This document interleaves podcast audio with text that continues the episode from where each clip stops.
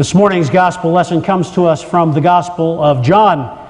It is the very familiar story of Lazarus. I'll read from the first seven verses and then I'll skip to verse 17 through 45. Now, a certain man was ill, Lazarus of Bethany, the village of Mary and her sister Martha. Mary was the one who anointed the Lord with perfume and wiped his feet with her hair. Her brother Lazarus was ill. So the sisters sent a message to Jesus Lord, he whom you love is ill. But when Jesus heard it, he said, This illness does not lend to death. Rather, it is for God's glory, so that the Son of God may be glorified through it. Accordingly, though Jesus loved Martha and her sister and Lazarus, after having heard that Lazarus was ill, he stayed two days longer in the place where he was. Then, after this, he said to the disciples, Let us go to Judea again. When Jesus arrived, he found that Lazarus had already been in the tomb four days. Now, Bethany was near Jerusalem, some two miles away, and many of the Jews had come to Martha and Mary to console them about their brother. When Martha heard that Jesus was coming, she went and met him, while Mary stayed at home. Martha said to Jesus, Lord, if you had been here, my brother would not have died. But even now, even now, I know that God will give you whatever you ask of him. And Jesus said to her, your brother will rise again. And Martha said to him, I know that he will rise again in the resurrection on the last day. And Jesus said to her, I am the resurrection and the life. Those who believe in me, even though they die, will live. And everyone who lives and believes in me will never die. Do you believe this? She said to him, Yes, Lord, I believe that you are the Messiah, the Son of God the one coming into the world. And when she had said this, she went back and called her sister Mary and told her privately, The teacher is here and is calling for you. And when she heard it, she got up quickly and went to him. Now, Jesus had not yet come to the village, but was still at the place where Martha had met him. The Jews who were with her in the house, consoling her, saw Mary get up quickly and go out. They followed her because they thought that she was going to the tomb to weep there. When Mary came to Jesus, where Jesus was, and saw him, she knelt at his feet and said to him, Lord, if you had been here, my brother would not have died. When Jesus saw her weeping, and the Jews who came with her also weeping, he was greatly disturbed in spirit and deeply moved. And he said, where have you laid him? And they said to him, Lord, come and see. Jesus wept.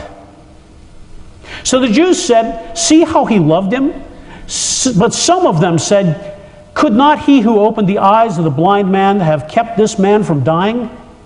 Then Jesus, again greatly disturbed, came to the tomb. It was a cave and the stone was lying against it. And Jesus said, Take away the stone. Martha, the sister of the dead man, said to him, Lord, already there is a stench because he has been dead four days. And Jesus said to her, Did I not tell you that if you believed, if you believed, you would see the glory of God? So they took away the stone. And Jesus looked upward and said, Father, I thank you for having heard me. I knew that you always hear me, but I have said this for the sake of the crowd standing here, so that they may believe that you sent me. When he had said this, he cried out with a loud voice, Lazarus, come out. The dead man came out, his hands and feet bound with strips of cloth and his face wrapped in a cloth. Jesus said to them, Unbind him and let him go. Many of the Jews, therefore, who had come with Mary and had seen what Jesus did, believed in him. My friends, this is the word of God for the people of God. Let us pray. May the words of my mouth and the meditations of all of our hearts be acceptable in your sight, our rock and our Redeemer. Amen. So here we are on Communion Sunday, the Sunday before Palm Sunday, the Sunday before Holy Week, the Sunday before Maundy Thursday, and Good Friday, and Easter. Oh, so many things to say, and oh, so little time. Time has roared by us. For just the other day, wasn't it just Christmas Eve? Didn't we just sit in the November worship committee meeting? Didn't we just sit in the worship committee meeting and say, okay, we've put Easter to bed and we're ready to go? And everyone chuckled and said, My, aren't you impressed with yourself? Time flew by. The journey has continued.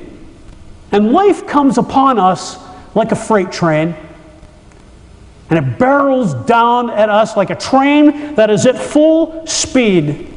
And we tend to think as we exhale, oh, after Christmas Eve, there was this collective, don't you wish it could last this way forever? If things could just stay like this, life is good. Oh, However, things do change. Just like you all, I've listened to the text that we read this morning. I've listened to that since I was just a little kid. I've preached on the text, I've taught the text, I've heard the text taught in Sunday school by other people, other pastors. Uh, I've heard Jesus wept as the shortest sentence in the Bible ever since I can remember. And yet, there are so many questions that are left unanswered. When I was around 18 years old, I went to a college retreat from our church. The presbytery had put it on. And this was the text that we studied.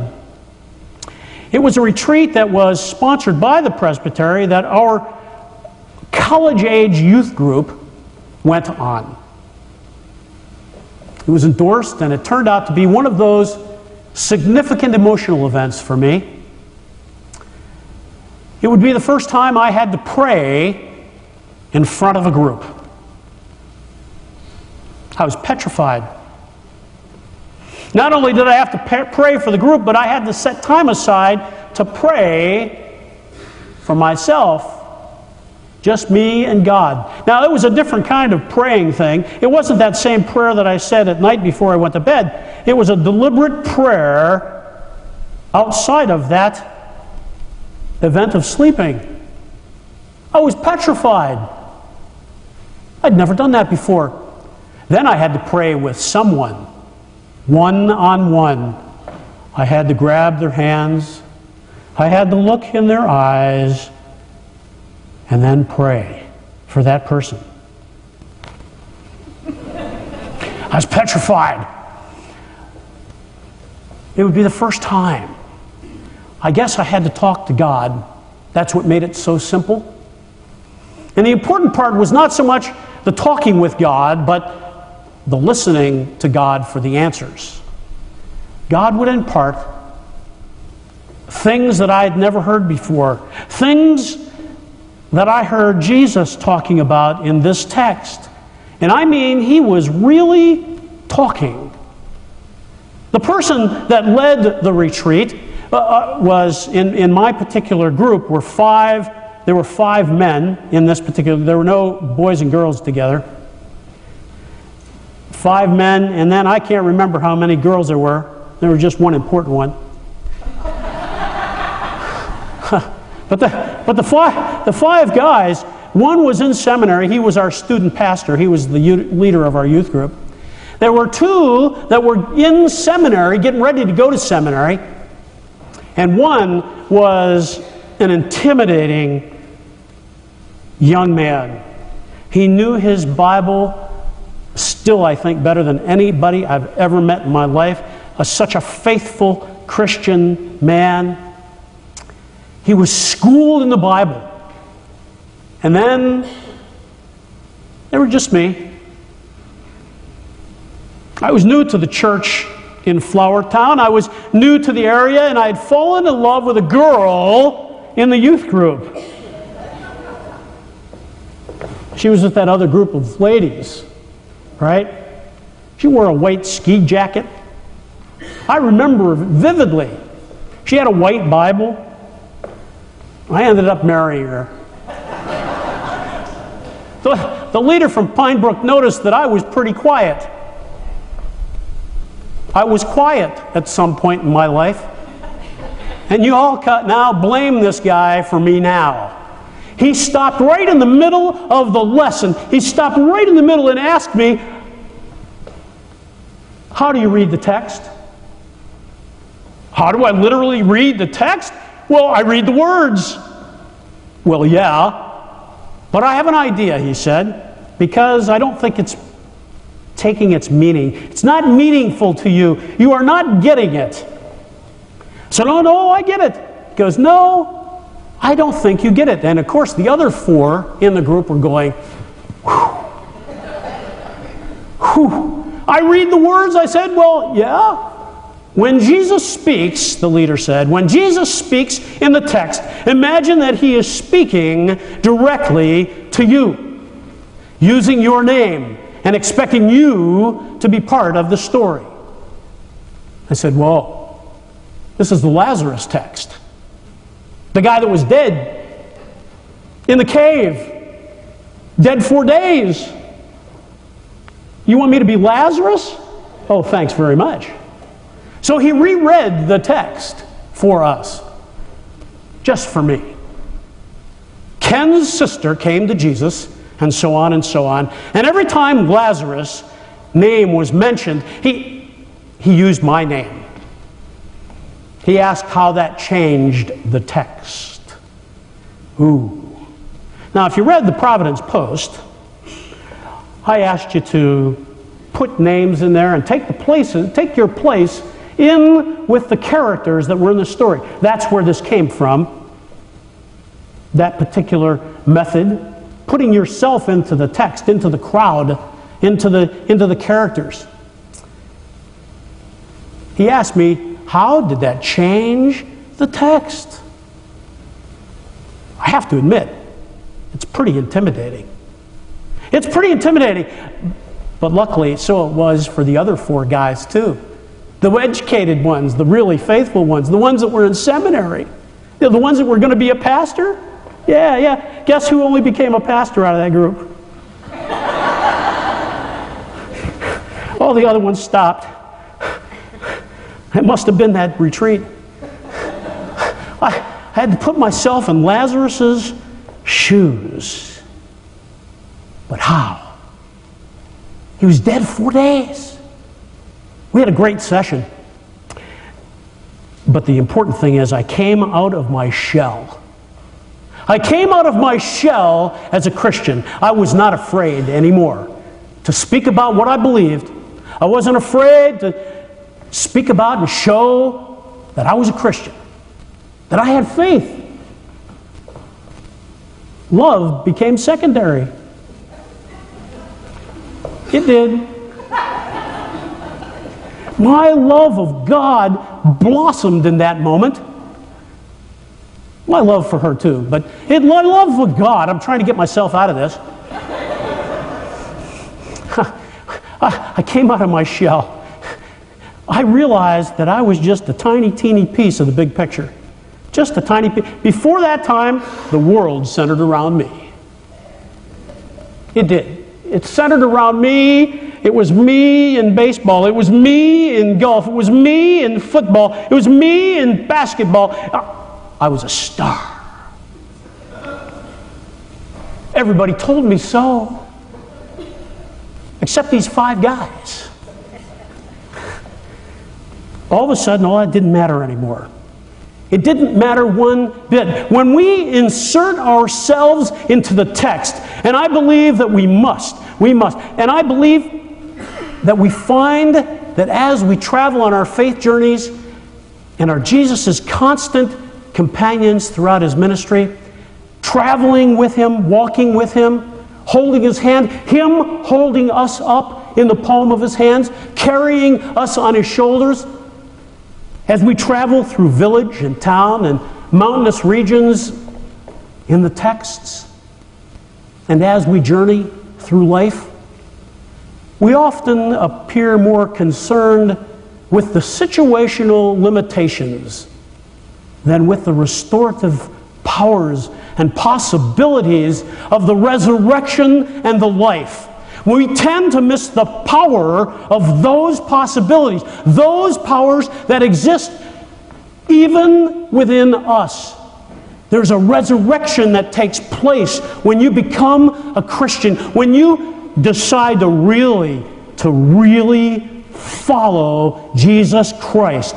When you do that, there's a power that comes within you. There's an energy that steps within you it changes your heart. You see things differently. You know things differently. Your focus from a ministerial standpoint is different. You see things in a different way. When you see someone that's hungry, you feed them. When you see someone that's thirsty, you give them something to drink. When you see injustice in, the, in, in your face, right there, injustice, you want to help them. When you see someone that has fallen down, you want to pick them up. Regardless of who they are, for they are all your neighbor.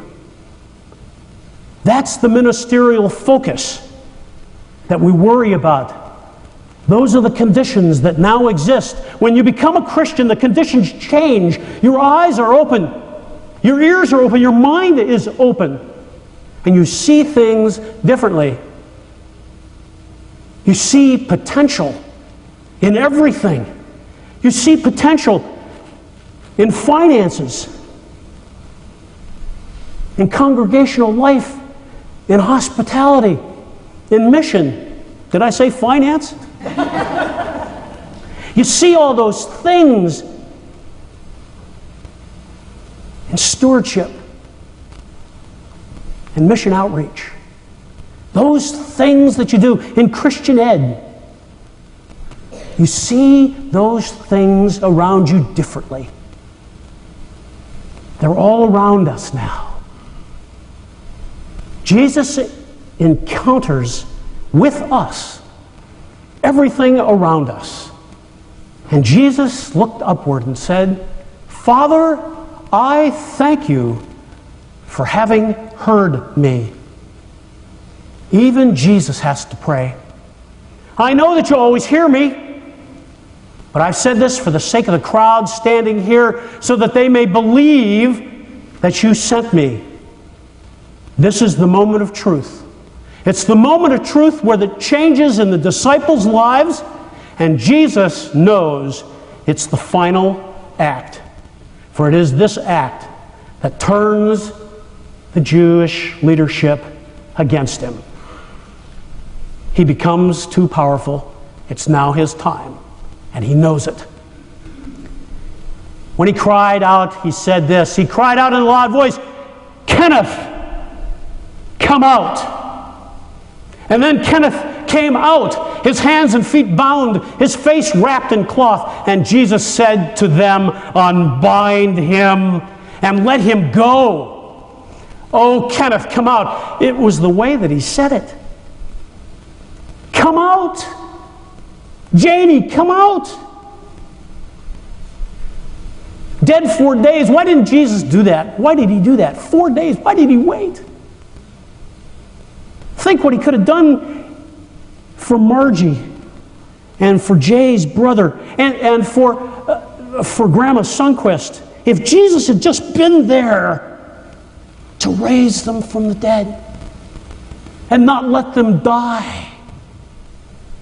Then the thought crossed my mind what would I have died from? Then it hit me. He did raise me. I was dead to sin. I was dead to sin. A new life had been given to me. It would start the next stage in my life, the next part of a new journey. And that's what happens when we finally take on our life as a Christian, right? We start that new journey, that new way of life. I was dead to sin, but Jesus called me out, just like He calls each and every one of you out. He didn't say, hey, y'all, come on. No, He didn't say that. He said, Lazarus, come out. Kenneth, come out. Doc, come out. He said, Come out. Lucy, come out. Lee, come out. Rod, come out. And they came out. Michael, come out. That's what God wants us to do. God calls us individually by name, and He calls us out of that earthly death that we're in and brings us back to life. He brings us back to life. We don't have to worry about that earthly death anymore. He calls us to remember. He calls us to remember what He did for us at this table. At this table, His table. He will die for our sins so that they're all forgiven. For all of us. Yes, Roger, for you. Cheryl, for you. Roberta, for you. Joan, for you. All of our sins are forgiven. At this table, we remember what He did for us, that He died for our sins. And then, then that glorious day, He rose again from the dead so we might have eternal life. What Jesus shows us is that grace abounds. Death is defeated, forgiveness of sins, and the life ever after comes through his selfless act. He saved the world in just a moment. He sits on the right hand of God. We now remember as we gather around this table, especially, Lord, we remember we remember that we need not even worry about death anymore. We need not worry about it at all. For together, now as the body of Christ, let us remember what He did, what He does, and what He will do for each and every one of us, affirming and remembering His gift. And all of God's people said, Let us pray.